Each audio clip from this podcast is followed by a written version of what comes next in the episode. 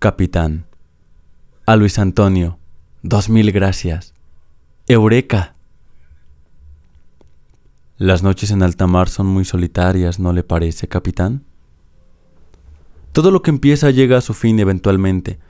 Tras disolverse aquel circo, muchos perdieron su propósito, otros se aferraron a sus ideales, algunos cuantos cambiaron de aires y solo unos pocos volaron más alto, pero no era así para el dueño del circo. Cuando una máquina llega a su fin, por consecuencia también quien la opera lo hace.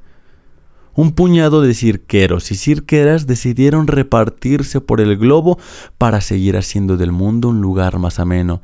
Sin embargo, el dueño del circo ya no sabía qué hacer. Vendió el tren y se marchó. Se alejó lo más posible de las vías, pero aún en el mar podía escuchar el silbato aullando los recuerdos del pasado.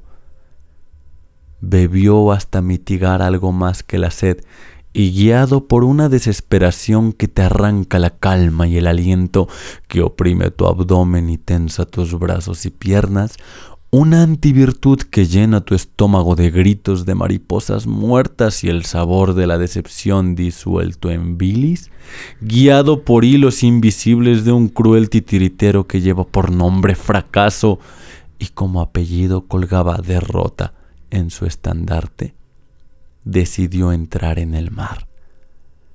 El principio de Arquímedes se convirtió en un fin, y al llegar a una distancia que oscilaba, sin lugar a fallos, entre los 27 metros y la muerte segura, un barco levantó su cuerpo que parecía hipnotizado por cantos de sirenas que anhelaban trilobites.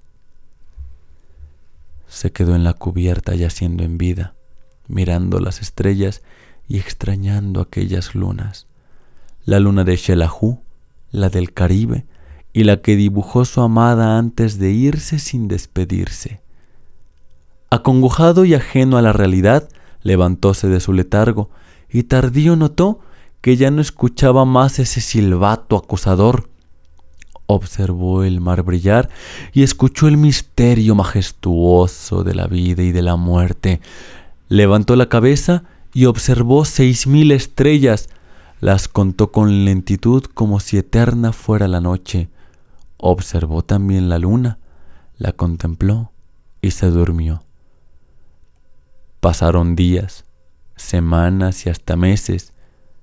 Ese barco dejó de serle ajeno, lo adoptó, lo abrazó y se convirtió en parte de él. El barco navegó por mucho tiempo y él jamás preguntó su rumbo, solo fluía con la mar, con el mundo, con la noche. Cierta noche, se posó en la proa a contemplar la creación.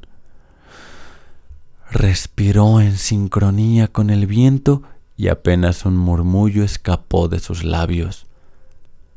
Las noches en alta mar son muy solitarias, ¿no le parece, capitán? Efectivamente, capitán, lo son.